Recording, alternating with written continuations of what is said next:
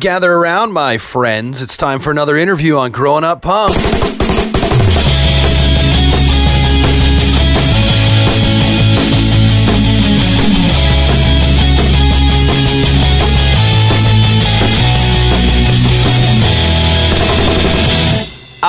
If you go back to the late 90s, early 2000s, and you were growing up in the Christian punk scene, as we've talked about a few times, uh, you would remember you would remember a band that was never on Tooth and Nail, was maybe a little underappreciated, but uh, a fantastic, influential band all the same.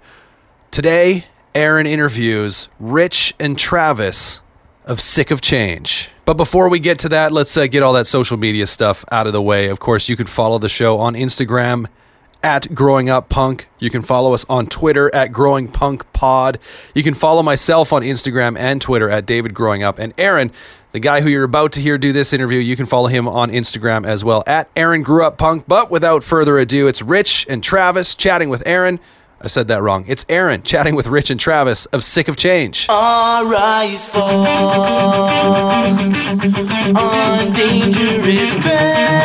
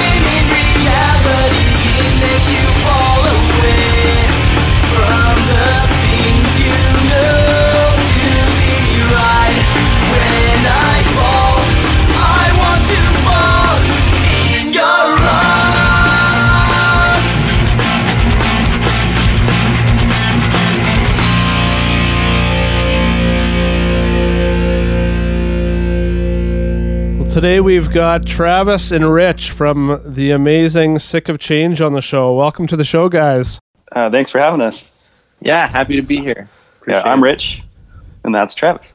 Yeah, yeah. so I guess I, I should have said there's uh there's two people on this on this episode this time. So we got a Travis who was bass, is that correct? And Rich drums. Yep. Yep. Yeah, awesome. Yeah, if you're not uh, aware of the band Sick of Change, then you are are missing out. They were an amazing uh, melodic skate punk band from the late '90s, early 2000s, and uh, a band that I feel didn't get nearly the the recognition that they deserved. And so I'm really excited to have you guys on and just kind of hear a bit of your story and and what happened and what was. And so yeah, let's maybe let's just start by um, kind of talking about how you guys got into music, what the music scene was was like. Were you guys you guys are from Fontana, California? Uh, that's actually where we just had some. Um, where we had a peel box. My dad used to have a peel box in Fontana, but um, when my brother and I started the band, we were living in Rialto, which is the next city over. Oh, okay. Um, and yeah, and then Travis is from Riverside. Oh, okay, sweet. I'm just kind of going off of uh, the liner notes, which is about 25 years old here. So, Yeah. but Well, yeah, I don't know. Not not quite 25. or yeah, I guess that was on 2001. So Yeah. whatever the math is on that, but 18. Yeah, crazy. Yeah. So what, what was that like growing up there, and what what got you guys into music? And so if you just want to kind of one at a time to share about that, that'd be awesome. Tra- Trav, you can go first. Yeah, okay. So right around that time, I mean, life was pretty ba- it was pretty basic. It was for me, it was just about hanging out with friends after school, skateboarding, uh, and just kind of um, living the simple life. Um, I had, you know, before I had met, I don't know how fast I jumped.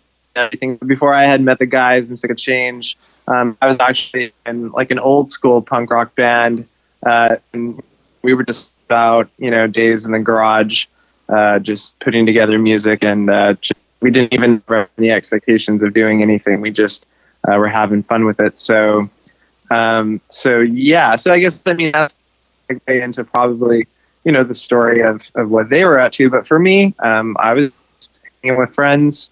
Um, you know, being a little punk skate kid. Yeah. Hey, Travis, you remember the first first time we met? You remember that?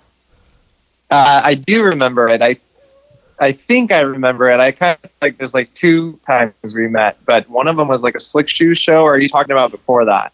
Uh, that was that the Slick Shoe show. Which what show was that? Or maybe I ran into you guys like I had met you once before, and then I ran into you guys at a slick shoe show. I think that's how it went, Okay. went down. I think to, I think the first my first memory was we played a house party together um, in Rancho Cucamonga for one of uh, Andrew's high school friends or something. That's what I thought maybe we met Okay. first. You know what? Yeah, that makes sense. Rich has always had the better uh, memory, by the way. That was a He's long way time better. ago. So um, yeah, I think that that's how I that's what I remember on my end. But because I was trying to you know jog my memory uh, before this for doing you know the interview, just to kind of try and see if I can remember as much as I could. But yeah, I think I remember. Yeah, I was just thinking like, man, you guys they were really good. They were really good old school punk rock. I really liked how tight you guys were, or we all did, and um, and liking Travis's bass playing is what gets him into the band later on. um, but for me, um, I started playing drums at the age of 16, so it would have been junior high school. Um, and I think the I always liked music, and I think my early recollections were like the 80s and like U2 and the Police. Mm. And I've always like been um, I guess I've always had it. My anchor as far as music has always just been just just rock rock and roll music. Period. Not Yeah. so much just punk, but um, and as, as I got older, um, when I was in high school, I think I was a freshman, and Dookie came out, yeah. and um, class, yeah, classic, uh, you know, gateway in, um, and that just kind of that's what really made made me want to play music. It's like I never really thought about doing it before that, and then that record came out, and it changed everything for me. So, um, but yeah, just that's just got what got me started. Um, and MXPX kind of at the same time as well, because I think Pokinatcha and Dookie came out the same year, '94, I think. So yeah, yeah, could be. yeah, yeah, Yeah, that's what's so cool about punk music, especially you know those those two albums in particular. When you listen to them, there's not really anything complicated about them, and so you know I, I'm kind of in the same boat. When I heard those albums, you know, it's fathomable to say, okay, like I understand that I can play it. There's no you know crazy solos or you know. yeah, I mean, MXPX had some fast drumming, but it wasn't anything super technical, and so right. it was an I- easy I- way to kind of get into it. and I think that's what probably um, really brings people in is that kind of music. It's just a lot of attitude, um, simple songwriting, like you were saying, nothing crazy. Um, but once Slick Shoes came around with like the technical side, I don't think me, my brother and I had really ever heard anything like that. But I think that's what we both gravitated towards Yeah. once we knew that oh that's possible like you can actually write like really cool leads and technical stuff and i think that's i think punk got us in but then once bands like that started coming into the forefront that's where we realized like that's what we really liked so Yeah, Yeah. that was. I mean, I remember hearing uh, Rusty for the first time, and yeah, same thing. You know, I'd, I'd listened to, you know, like Green Day and MXPX before that, but that was a whole, a whole different ball game. I remember putting that on and just being so blown away. and thinking that like this is what I wanted. I just didn't know what what it was I wanted. Exactly. until I Yeah. heard it, and yeah, so good. So That had makes you, sense to me. Yeah. had you seen bands like that live? Like, was there what was the music scene like? Kind of, you know, in high school when you guys started playing music. You can go, Chap. Yeah, I mean, for me, for me, it's funny because as you're talking about, you know, Dookie and you brought up Pokinatcha, I mean, it's so nostalgic because I started thinking about where I was at, and you know, I just for like, I was hanging out with like from the, you know, my old school punk rock band. Um, one of the guys I skateboarded with, his name was Tim Mendez, and he had a drum set in his garage, and so like I remember one of the first times I went over to his house and he had a drum set and i was like you know what could he play? And then i asked him like if he could play a punk rock. Um, and he like killed it. He was like the first guy that could do that i saw do like the double kick Yeah. on the bass like the really fast. Yeah. i was like yeah dude. I was like we have a drummer like you know i was That's like funny. this is sick you know like one of us and I was back then like I literally had a guitar and it was like one of those situations where somebody's like, "Well, we need a bass player," and then I was like, "Well, I'll just sell my guitar to get a bass because we already had like somebody else that had a guitar, you know." So it's like I literally played bass. The only reason I played bass is because somebody we needed a bass player. So I like, yeah. That, I raised my It's- ha- raised my hand, you know. I'm like, Yeah. I'll I'll do that part. So yeah. like, yeah, like that that time period, just like yeah, fast, hard driving music was like awesome, and that's what we all were listening to. Yeah, it's funny how many how many bass players actually start out on guitar. So yeah, that's if you uh, if you watch a lot of behind the music or you know anything, uh, if you're learning about how bands form, it's, it seems, seems like that happens a lot. Yeah. Yeah, yeah, and another another great thing I love about punk is you know I've heard that so many times where it's like oh I you know I just kind of picked up an instrument and kind of learned learned it just by jamming and playing. And again, you know, in diff- you think of you know say like metal, it's not like oh I just picked up a bass and started you know shredding metal on it, right? Like those things Yeah. you kind of have to know what you're doing. So not saying you don't when you play punk, but I just love Yeah. that about that, right? Just the rawness. It's like you know you put on Pokinatcha, you know the album sounds pretty bad, but you know they kind of figured it out, knew what they were doing, and it still still is a cool record, even though it you know isn't like amazing musicianship or whatever. But right. Because the songs were good and the, and they were tight. That I I remember actually thinking about Pokinatcha like, yeah, this doesn't really sound like good, but these guys are really good. So I, I mean, I just kept listening to it. yeah, So yeah, I mean, if if they were sloppy, it would have been like listening to a Germs record or something. right. Do you guys remember kind of what it was or what band it was that you saw that kind of really piqued your interest, or a band that just stood out? Oh man, Did you guys get Uh, lots of tours coming through there, or what, what was the kind of landscape like there for that? Yeah, you. Yeah, you know, it's kind of the greater Los Angeles area and Orange County area. So, um, yeah, there's a lot of there's a lot of stuff that comes through. I'm just trying to think. I think, I think one of my favorite bands to go see around like 98, 99 was probably AFI, Yeah, awesome. and uh, I think Strung Out as well. Hmm. Yeah, another good one. Um, yeah, so, but I don't, and that was all I was really into at that time. It's like, it was like punk or hardcore or whatever. It wasn't, I didn't listen to so much of like other music, but, um, but at that time, that's really the bands that when I went to go see them live, it was like, wow, you know, these guys are really a lot of energy. It's tight. It sounds good, you know, so. Yeah. What was the uh, the dynamic like, kind of in your home life with with music? Like, were your your family's into music? Did they care that you know you guys were listening to you know aggressive music, so to speak, and or was that was that a thing, or was it just kind of just a part of part of family life? Yeah, so I mean, I guess I would say for me, my dad was always a huge, huge music person, uh, and it was always really funny too because my dad was kind of tone deaf, so like he would like love music and sit in the living room with headphones on and sing, and my mom and I would totally bust up because like would, he'd like not be on key, but he loved music so much. Um, and he was and he loved drums and he like always listened to Phil Collins. Yeah. Oh man. like air in the night type of stuff like the drums coming in it would be like so loud and you could hear it in the headphones like across the living room. That's funny, Trav, because I, was- I was thinking of your dad, and I'm like, I can't picture that happening.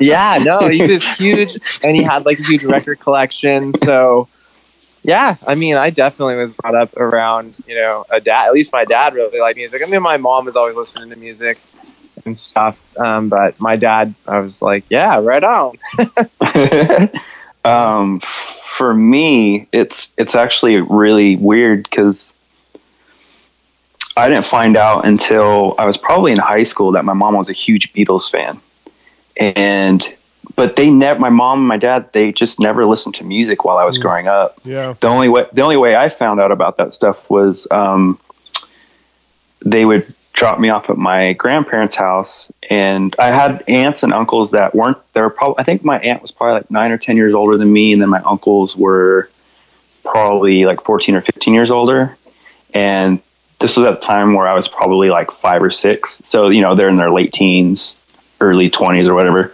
So um, I got exposed to whatever they were listening to Yeah.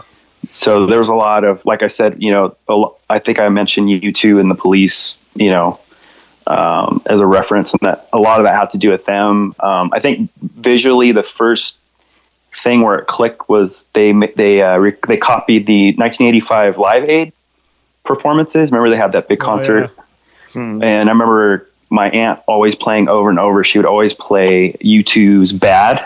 They played a "Bad" live there, and just Bono dancing with the girl at the end of the song, and just it just like emotionally, like like I heard music before that, you know, audibly, but then to see things vi- uh, visibly, it really hit a nerve, and that's when music really started to creep into my life, and little by little. Um, uh, you know, just being exposed by my, you know, my aunts and my uncles, and then eventually being able to get cassettes of my own, um, and being raised in the church. Uh, uh, I wasn't allowed to listen to secular music, like per se, like as far as you know, having my own collection. So Yeah. I, I listened to like the Altar Boys and Undercover, um, Mad at the World, um, you know, some of those like early 80, mid 80s, late 80s, like Orange County groups. So, you know, Yeah. That's that's so interesting that Rich brings that up. That's actually really funny because I remembered, I remember my parents putting like limits on music that I could listen to as well. Mhm. Like they wouldn't want, yeah, because if there was like a lot of cussing and stuff in music, like my parents would screen the music. I just think Yeah. it's so funny because like I don't think sometimes I feel like parents don't do that anymore, but maybe it's just because I'm not around a lot of parents. but Yeah. Man, I, I've been Uh, I'm in the same boat with that. That like I just get such a kick out of hearing that story. I'm glad I wasn't the only one. Yeah. you know, and to to our parents, um, you know, um, they they didn't have any context for what that stuff was. You know, I, I remember back then just being so like frustrated with them, but to them, you know, they had nothing to to compare it to, right? They just right. and so, I mean, I still bug my parents all the time about just like you, you tried to stop me, but now look what I like, and you know, and then, Yep. and then they saw, you know, okay, it's not so bad. He's got a healthy outlet, and he's using it for for good or whatever. But so when Yeah. when did that change? Like when you were, was it just you got to an age where your parents just didn't care anymore? They just couldn't control that part, and so you just kind of started listening Uh, to kind of whatever. Well, I, I knew this was going to come up, so I was trying to trying to think. Like, um, I believe I just started. Um, like, once I got a Walkman or a Discman, Yeah, it's there like it, it's like just put the headphones on and just and just play whatever I wanted. So uh, I think so. I think Dookie and Smash by the Offspring were the ones that I listened to, like like hoping you know mom doesn't you know walk in the door even though I have my headphones on. I'm, Right. I'm I'm afraid she's gonna be like, "What are you listening to?" You know, and I, and I won't and I won't be able to, to lie and say like, "Oh, it's you know it's something that she would approve of or whatever." But um, Right. those are, and I think Pearl Jam's verses was another was another one that I Mhm. listened to. It was like those three, kind of like the 94, 95 Yeah. um, year that uh, that's when it started for me. And then eventually, I mean, I don't even think they even really like paid attention. Like once, like got 16, 17, 18 or whatever. So, I mean, the stuff I, uh, I mean, I wouldn't say like a lot of them had stickers on it, but you know, if you're listening to punk, I mean, there it's there somewhere. But Right. um, I just make sure I just didn't blast it. You know, Yeah. if I if I if I ended up playing it, you know, uh, just on the stereo without earphones or whatever.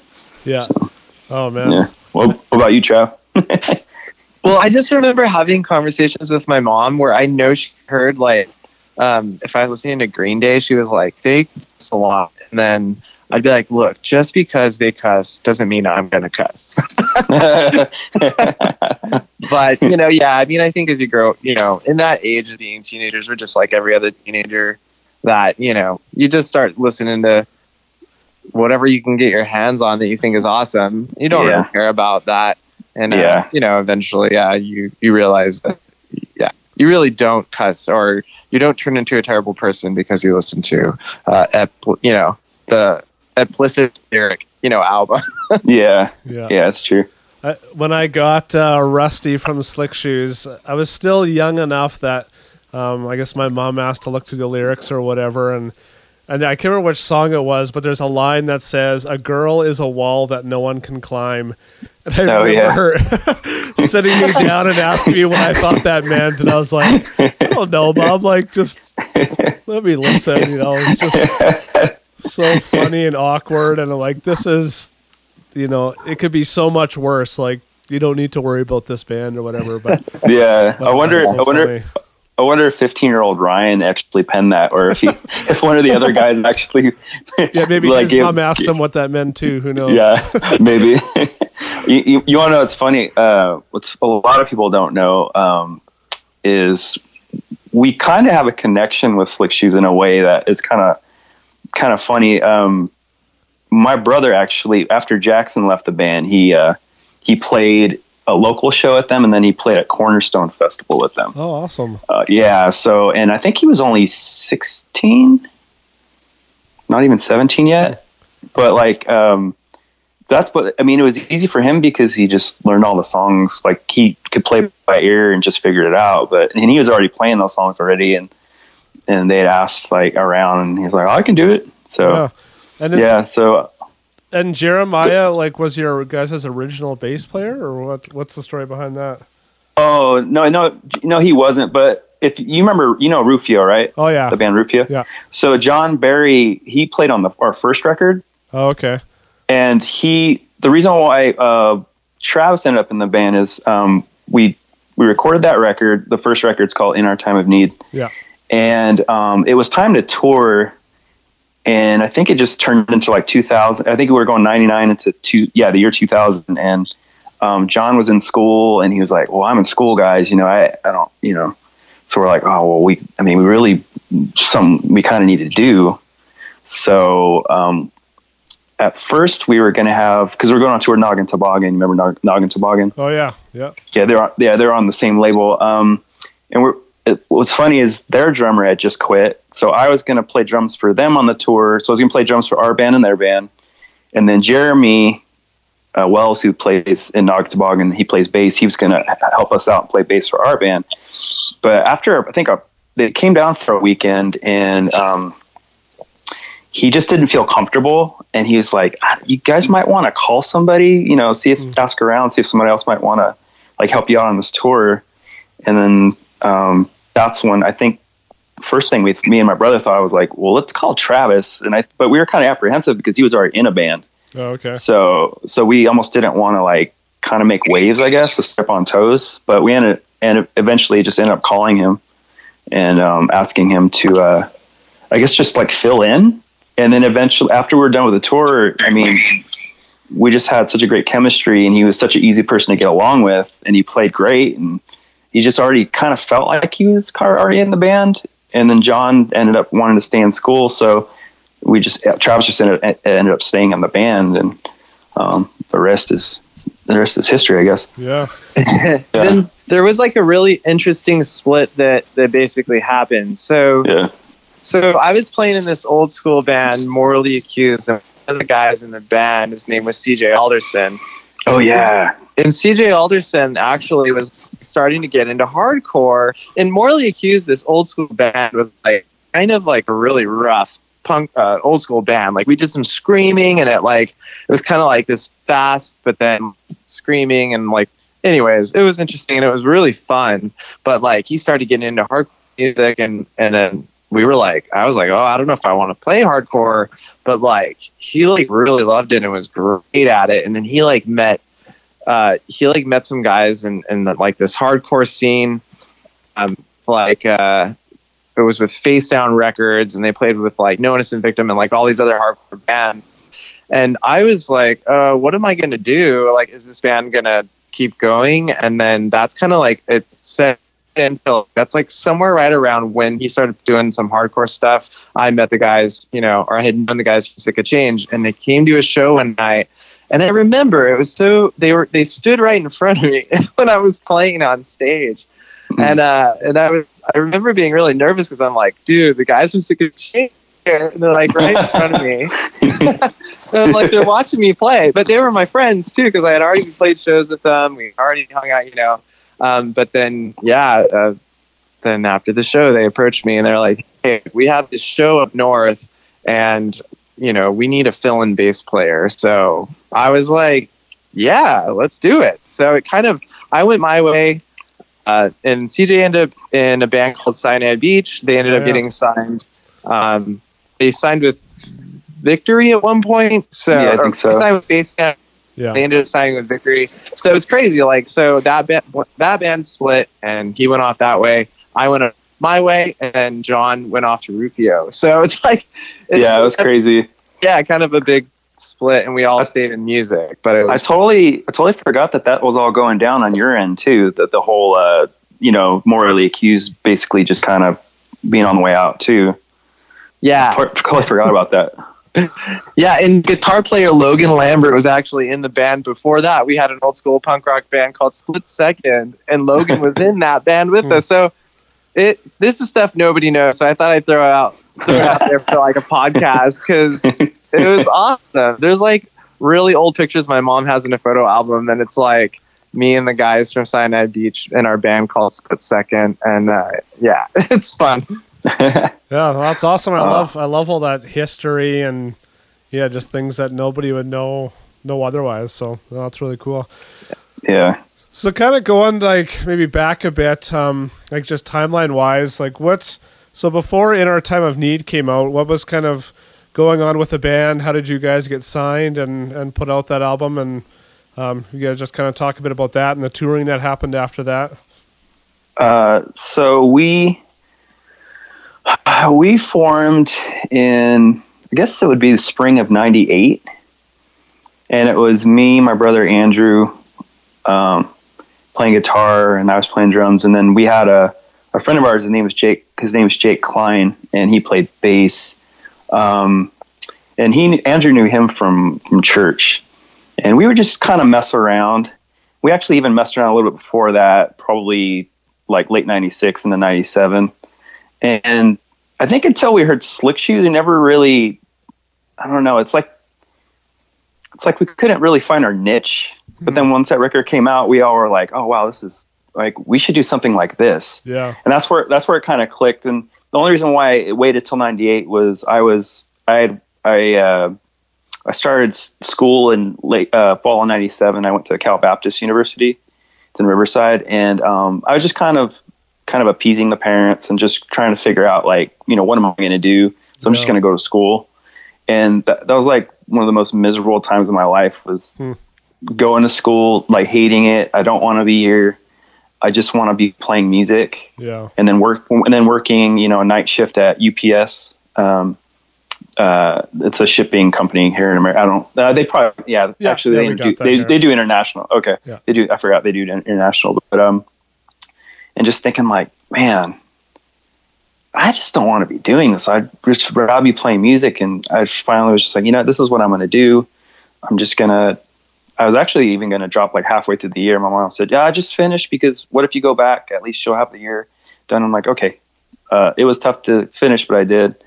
And then we started. Yeah, it was like May '98. Um, we had a few songs. Uh, we knew the Slick Shoes guys because we kept going to shows and talking with them. And it gets to two months later in July, and we're at uh, we went to go see them play in Redlands at uh, oh church we used to go to, and I remember Jackson talking about talking about a show that they were going to play the next week, and the promoter is like, I, I don't have an opening band. You guys know opening band, and and then he, he and I vividly remember him just looking over at us saying, Hey, you guys got a band? You guys want to play next week? Yeah, awesome. and then that's where it really took off because there's a lot of people at the show. It was, it was outside at a park in Covina, uh, Covina Park actually, and um, it was funny. I remember I used to have that thing on VHS, and I I remember I think I saw CJ in there. Did you go to that show, Trav?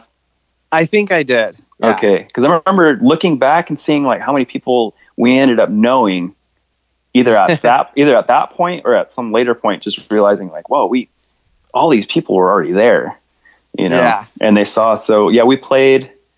Um, so it was me, Andrew, and Jake. We played, and then and then they wanted the promoter wanted us back for the next week. So the next week it was with the Dingees. Oh, nice. And so the more shows we played, the more connections we started making, and eventually we ended up we ended up on a show. Um, I can't remember if it was like December '98 or January '99, but we ended up on a show with Fan Mail. Oh yeah. Um, it was a, mis- a, a militia group show because Chad Pearson, um, before Militia Group was a record label, it was a management company for bands, and he would book shows for like Dogwood, Slick Shoes, Dingees. Um, there's probably uh, probably some other one, maybe Noise Ratchet might have been one Oh yeah. um, we were we were good friends with those guys too. At one point, um, we toured a lot, or we played a lot together. And then, but I remember Scott Silletta. I mean, being I, I was actually a Plankeye fan as well, and he came up to us. I can't remember if it was during the show or after the show. He said, "Hey, I really like your band. I think I can help you guys out a bit. You guys want to hmm. record a demo or something?" That's and I'm like, I'm like, this is. I don't. I don't know if he really means this or not. But I'm like, yeah, okay, yeah. Here's my number. And literally, like a few days later, he called and said, um, "I have studio time in like a week or two. So if you guys want to come down, you know, to Orange County to Huntington Beach and record at the Green Room, um, uh, you know, you guys are more than welcome." It's like, oh man, we got to do this. So we recorded the demo. I think we did five songs. It was on. It was to analog. The only time we did analog as a band is a demo. It's not even a record. Um, and so we did that. Uh, turned out really good. Um, sent that off to a bunch of record labels. I think we probably got a couple letters back from really, really small labels, and and I think we only send it to ones that were in the Christian market. Oh, okay. I, I, um, I, I might have sent a couple to secular, like maybe Vagrant, or maybe even Lady Luck, which was I think Trevor Keith's imprint. He's Okay, he- yeah, uh, cool. he's in face to face. Yeah, Yeah. I remember. I remember he emailed me saying like, "I like your demo, but it's I just don't have, you know, I can't really do anything with it. Yeah. Um, I'll pass it on, sort of deal." Um, but we eventually got a phone call from Bettie Rocket Records, which is the company that we ended up signing with. Um, I think the main reason why we they they, they they just felt real. I mean, they were they were a pretty small label, and um, they didn't have a lot of money. But what what we did realize is they had passion Yeah. and literally the contract that we signed was like a one page contract Hmm. um, and it was like basically just in black and white and we didn't see any anything you know sly about it we didn't you know it was just it was just honest it was just honest contract and we really liked the couple uh, the husband and wife that were running it um, so we just ended up signing with them and uh, uh, and then we were ended up recording in July of yeah, July of '99, and then it eventually came out in November. So, um, and that record we recorded uh, with An- Andy Ernst to record the first two Green Day records, Oh wow.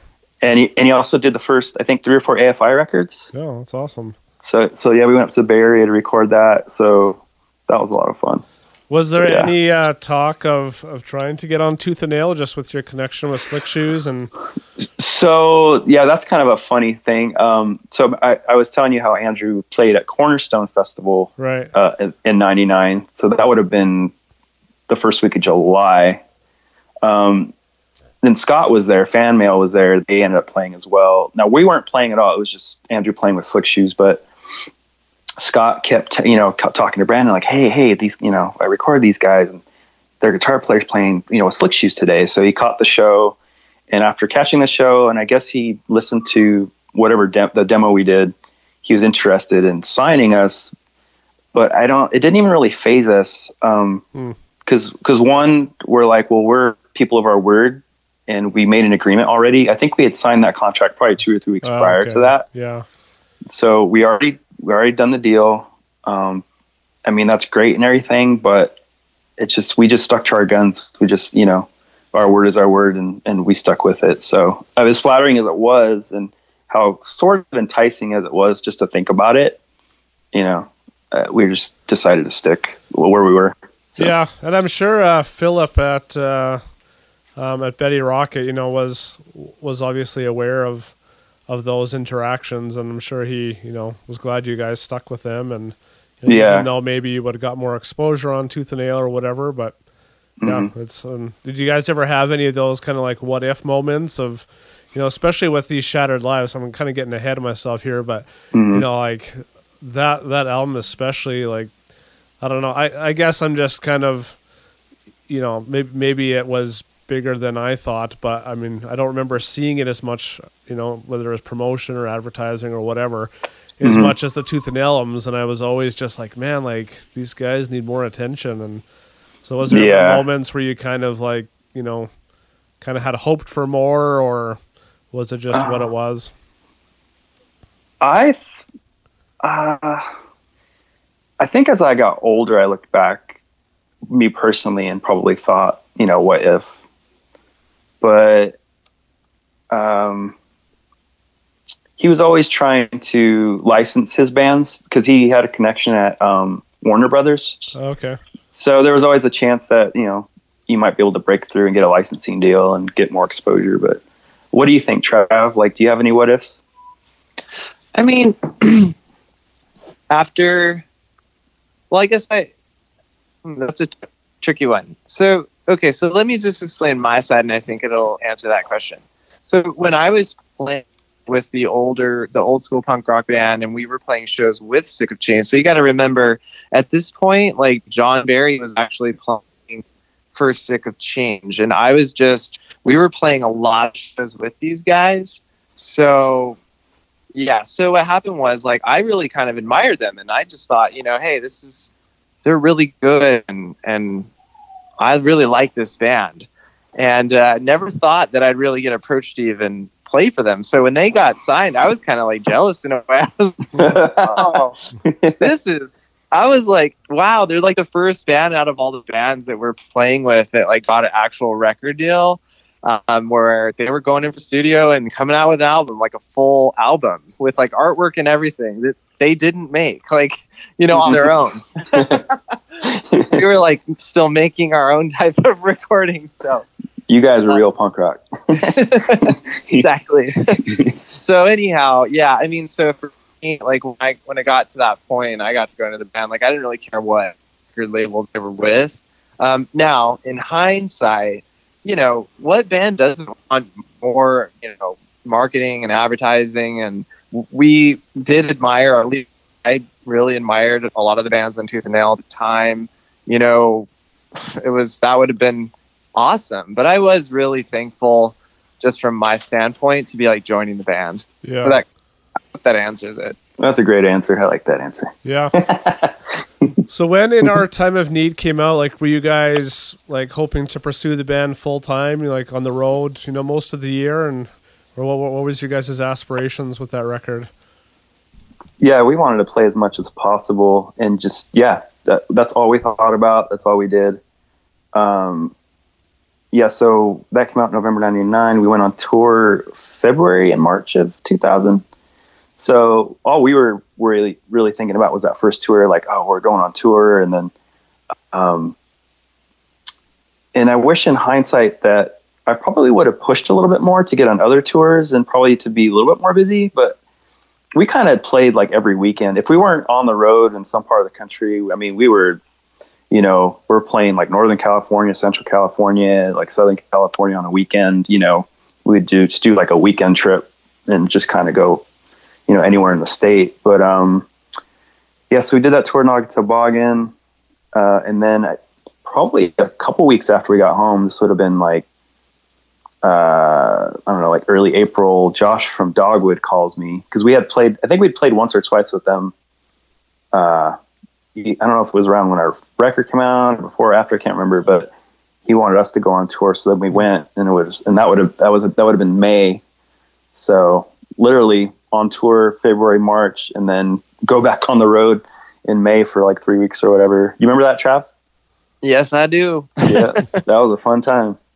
But I remember just thinking, like, dude, we're going to we're going on tour with the Tooth, Tooth and Nail band, and uh, it was just cool. I More Than Conquerors had already come out, and then I remember they had just recorded "Building a Better Me," and we got to hear it. So they had like they had the whole CD, and like they let us like borrow it and listen to it on our van. Oh, and um, awesome. I remember thinking, like, man, this record's really good. So what were those tours like back then? Was it you know what you thought it was going to be, or was it still you know kind of just smaller shows and just hustling? And because in my mind, like as a teenager, seeing you know there was you guys or bands like Dogwood, you know, in magazines, and I just assumed any band that was on a label or that had promotion was like a huge band. And then you know as I got older and got in a band myself, and you know you realize okay like just because you're signed doesn't really mean anybody cares. Like you're getting more exposure, but it's not like you instantly have, you know, amazing tours being lined up and whatever. Yeah. Um. What do you think, Trev? Well, yeah, he's right. you don't, you don't like, uh, you don't have amazing tours like lined up, and and you're not going to be playing sold out shows because like now is like the reality of the grind sets in, Yeah. and and we all felt that I think, but it can be a little bit inconsistent out there in those times because we can show up to one city and there's just like all these kids that are super pumped to go see Dogwood and maybe they didn't even know us or maybe vice versa but then like this show's like packed out and it's like amazing and then you'll go to the next city and another night and then there's like 15 people standing in the Yeah. front aisle Right. For sure. and you're like oh so tonight is gonna be fun yeah, yeah, that's true. I I think after going on that first tour, yeah, we realized like, oh, and and I don't think I really expected anything crazy because I mean we're on a small label. Both of our bands were on the same label. It was a small label. Our records had just come out, um, but yeah, I think I think I personally realized early on that it wasn't going to be easy and it was going to be a grind, but we were all okay with that Yeah. we just we just wanted to play. We just we just wanted to see the country and play. That's all we wanted to do. And when you have a goal or if you have if you have a desire to do something, like you just do it. So Yeah. Yeah, and Yeah. it was always super fun. It was just so Yeah, it fun. was. All I remember was like I didn't care if it was a sold out show or there was the 15 people. Like we just always went off as hard as we could and played. Yeah, we did. Yeah, like as hard Yeah. as we. We'd be dripping in sweat, and we didn't care if anybody was there or not. Yeah. yeah, it's true. It's true. Yeah, that's how I felt about it. Yeah, we just went out there and played. I don't think there was ever a time we mailed it in.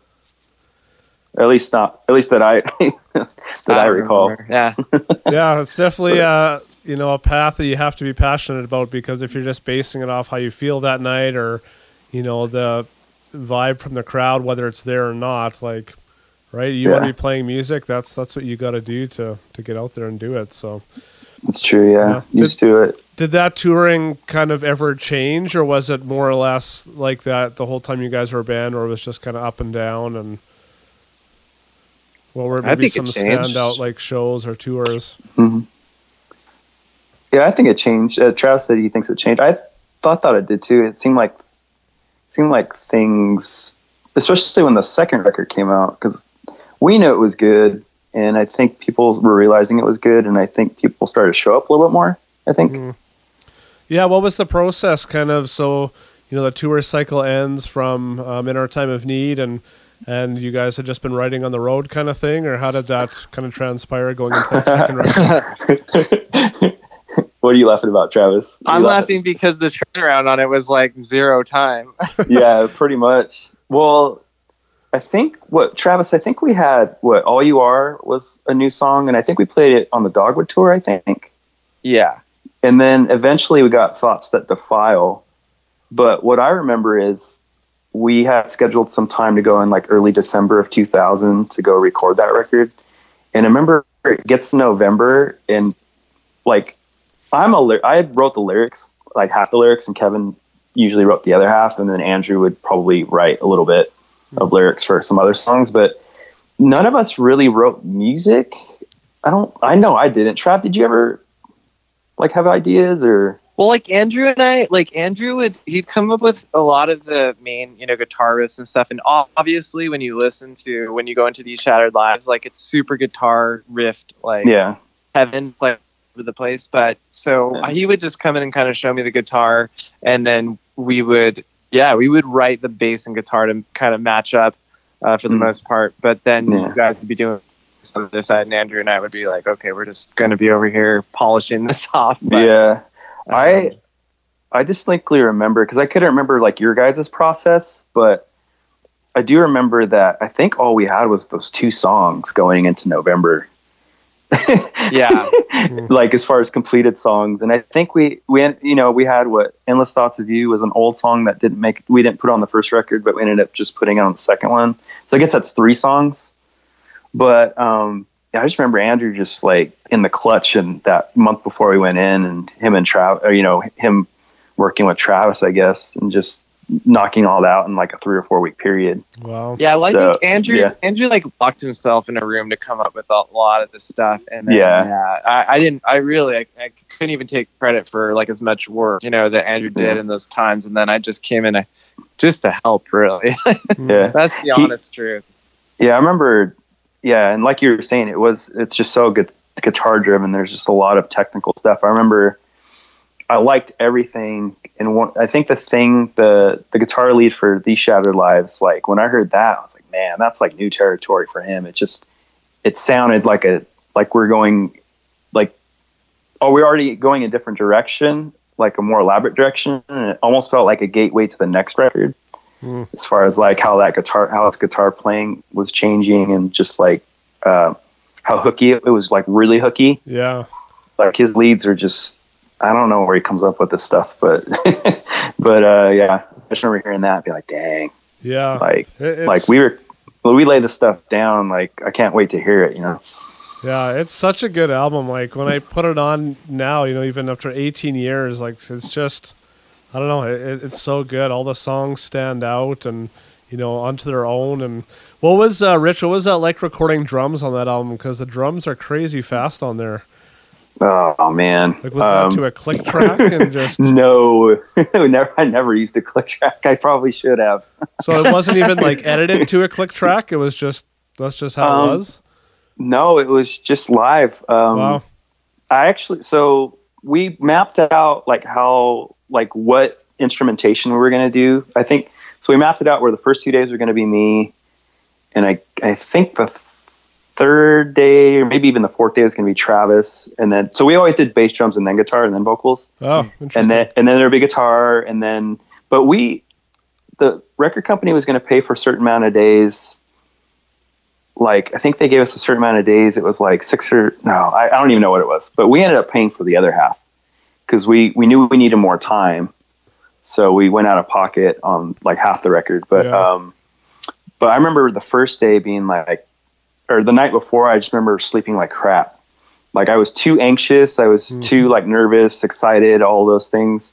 And i think i probably kept one track from that first day. So i basically banged out the rest of them in the second day but wow. um, the only uh, the only track I remember keeping from that first day was "Feels Like Eternity," um, and I think that probably to me feels like my tightest drumming on the record is probably that song.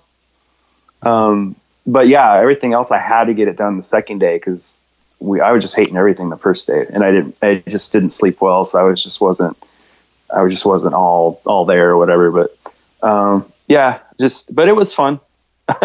Once I got all my stuff out of the way, I was like, okay, you guys go ahead and take it home, you know. Yeah. So One thing that uh, really stands out to me on this album is the lyrics. I always always thought you guys kind of touched on, you know, subjects that a lot of other punk bands, you know, weren't weren't singing about then, whether it was, you know, abortion or pornography or you know some of those subjects. What was I, I don't know if either of you guys um, wrote any of the lyrics on on that album. But uh, yeah, I would love to hear some kind of insight on what your thoughts were going into that record, kind of what you wanted to to say uh, lyrically on there. Um,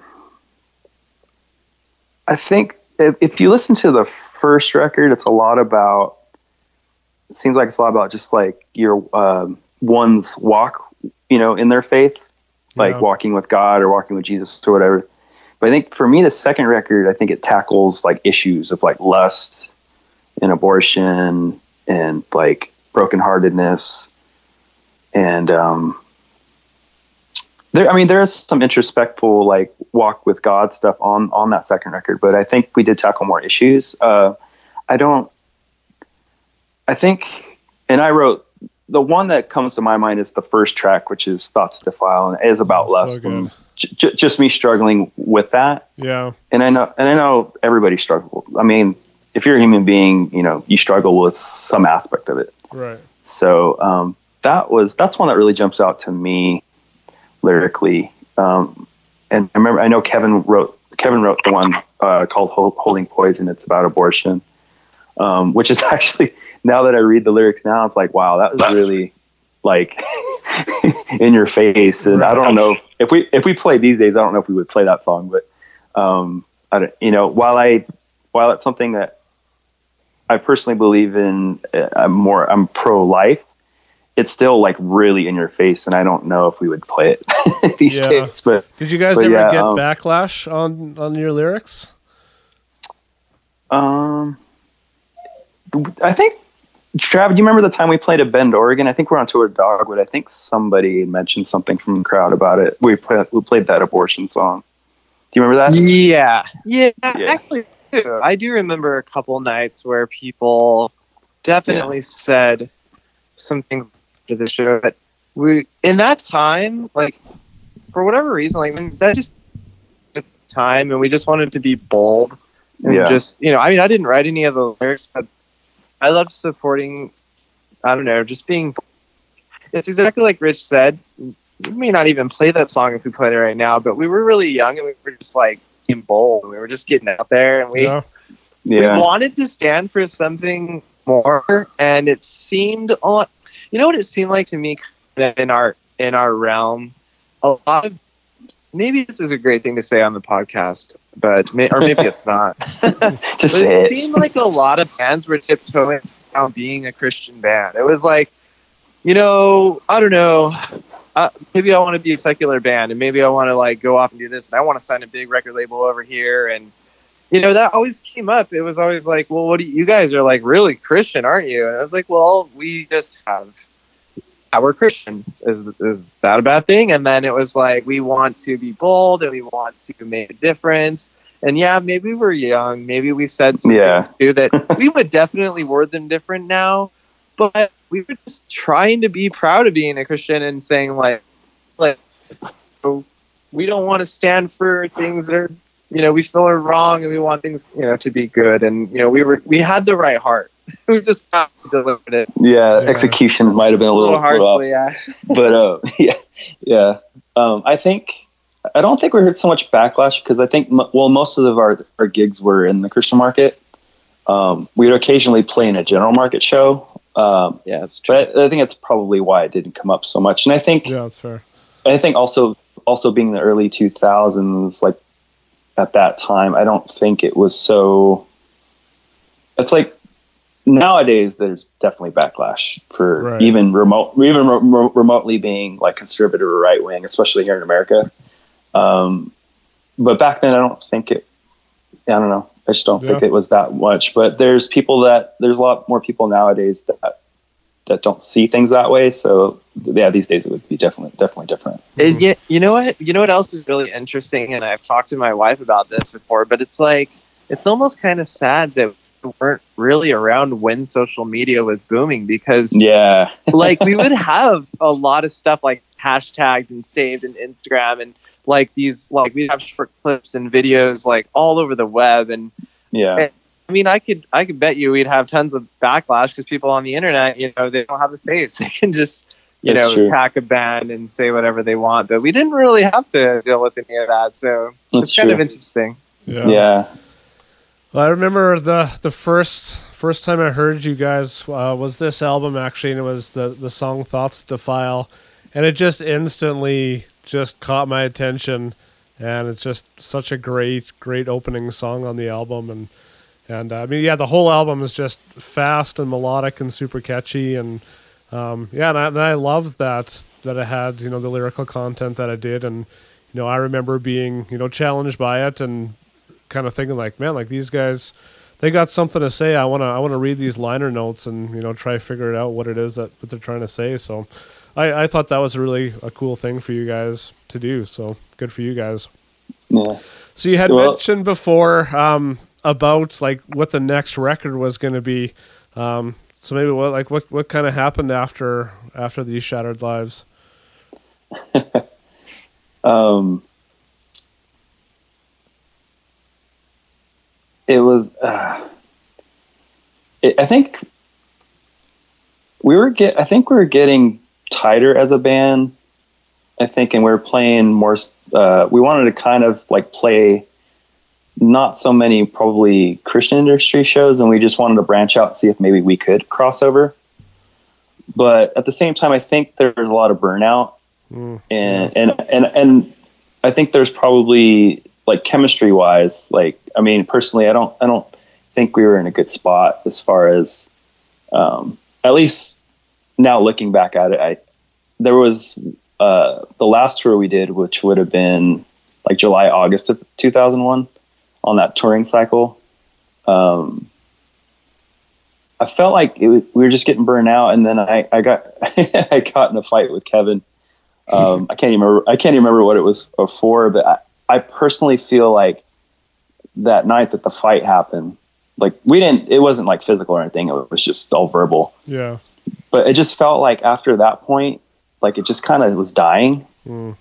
And I think, and you know, we, you know, fast forward to like January, and my brother, I could just tell that he's not really into it, and he mentions it at a practice and says, you know, like I, I don't know if I want to do this anymore or even play this kind of music anymore or whatever. I can't remember exactly verbatim what what he said, but um, he was like, well, we, I think we had a show scheduled for that month, uh, and that which would actually end up being our last show. Um, he's like, let's do the show, and just, I don't know, I'll just figure it out. It's like if we're gonna keep doing this, and that just ended up being it. Like we never really got around to, I guess, you know, keep, you know, we never got around to to keep it going. Yeah. Um, he he just did. I just he just wasn't into it anymore. What do you remember, Trav? Well, I was gonna, I was gonna ask you, Rich. I kind of feel like we were growing, like growing old, like really early. Yeah. Like it was. like, I don't know if I want to, you know, drive around in a van forever and like be a musician. And, um, like our music, sort of like, um, we were not as punk rock. We were like coming up with some like it was like leaning towards rock and some sort of pop yeah. some like Rich was listening to U2 like every single day in the van. Dude, they were back. They were back. Sorry.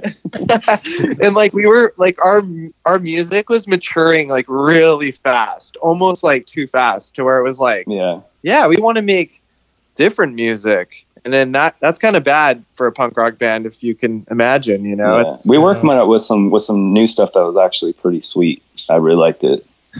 Yeah. yeah, I agree. We Yeah. we had like started writing side songs that were they weren't even punk rock, man. It was like Coldplay met Keane. Yeah. we thought it was awesome, but it would like it wouldn't have survived on the label, and it wouldn't Yeah. have been like Yeah. what everybody. It wouldn't have been what everybody wanted to do. Yeah. Yeah. After we stopped Mm. playing Sick of Change, yeah, me, Andrew, and Travis, we started jamming on our own and doing something different. Yeah, that's what Travis was talking about. Yeah. And I think we so- actually recorded something in the living room. yeah. Yeah, Yeah, that was right afterwards, but yeah, so Yeah. it kind of. I went in out of order there, but yeah, definitely like started coming in. Yeah. You know you- what we like, our taste. Did you guys do a final show, or was it just kind of fizzled out and figured that was it? Yeah. yeah, we did a Yeah, we just did. did that, we just did that last show. Yeah, that one that he was like, "Well, we'll do the show and then figure it out," and that was it. that was the show. Wasn't Um, that the Glass House show in Pomona? Yeah, it was, and um, we actually the last show we played was with a Canadian band, Thousand Foot Krutch. Yeah. Oh, uh, I don't know if that's good or bad. no, it was good. They they uh they actually were like, "Oh man, you guys are breaking up. You guys are good," and we're like, "Well, you guys are great too." And uh, it was a good show. But yeah, I yeah, I was sad. Um, I don't know. Just uh, I I think people had always approached us after we broke up, like, "You guys need to get back together and at least play like a reunion show or something." And um, I don't know. I why didn't why did we never do that? I don't know, man. Like, I think it's just trying to get on the same page. A lot of times, like, I've always said this about being in a band. It's like being in, you know, four different relationships and matching everything. It's hard enough to be in one relationship, right? so, yeah, yeah. like, imagine trying to get everybody all on the same page and feeling like you go thing.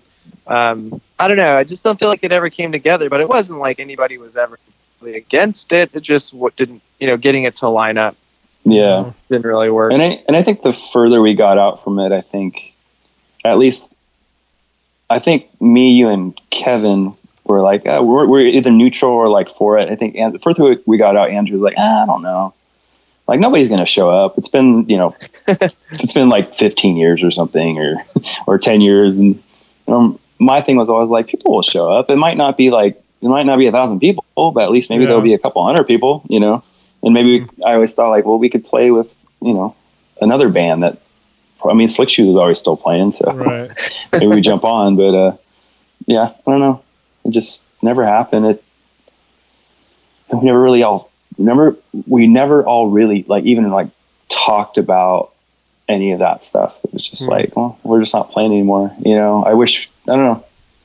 Yeah. yeah, that's- we also ended up we ended up far away from each other too. Like I was, I went off traveling in Europe, and I don't know, like the boys, yeah, ended up doing their thing. I mean, I can't even remember at that point, Rich, and then I, but I know, you know, Andrew went his way, you went your way, Kevin went.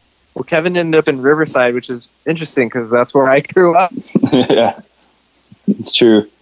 But yeah, Yeah. I ended up in San Diego and and stuff for a while. So yeah, we were we were spread out. Yeah. And I ended up in Orange County for a bit, and now I'm up here in central, like Central Coast, California. Now Travis is in Portland. Oh, cool. Yeah. Oh, I was just so it's not this just a weekend thing. Yeah, Well, that, that seems pretty common once, you know, one guy in the band kind of seems to be done, that it's just, it's too hard to kind of make things happen. And, and sometimes it's not worth it. Sometimes it is. It just, yeah. but, you know, I guess sometimes And you it can't- just is what it is. So, And and you can't replace that guy because he's one of a kind. yeah, yeah, for sure. Yeah. Yeah, well, guys, I feel like I could. I got all sorts of other questions. Maybe we can uh, leave that for a follow up episode. Um, yeah, I would love to to kind of hear maybe each of your you know top three punk records um, to kind of wrap this up, and yeah, whether it was Oh. albums that you know first. I knew you were going to ask that or- question. Yeah, I have mine, but no, Travis, if you don't have yours, it's okay. I don't. I mean, honestly, like I've even thought about that, and I don't even think I could put something. I couldn't even put three out there and really be like say it was legit. I was just listening to everything. I could, Yeah, that's everything I could get my hands on that was good. I would actually listen to like an old school band like Officer Negative, which was like an old oh, school Oh, yeah. Christian punk rock band, and Yeah. the next day I'd be listening to like Jimmy World Clarity, and then I'd be listening to like Dr. Dre the next day. yeah. It, it's There- I true. swear. go. Trav's multi. Yeah, no, that's awesome. Yeah, I guess it doesn't have to necessarily be top three punk, but yeah, just anything that kind of influenced you guys. Yeah, it's awesome. Yeah. Yeah, how Cool. about for you, Rich? Uh, I mean, I, ha- I already had answers. It was good to just be for like punk albums. Yeah, yeah, go, yeah, go for it. Um, so obviously, uh, Dookie is a huge one. So it'd be Yeah. Dookie. It would be Twisted by Design by Strung Out. Oh, so good.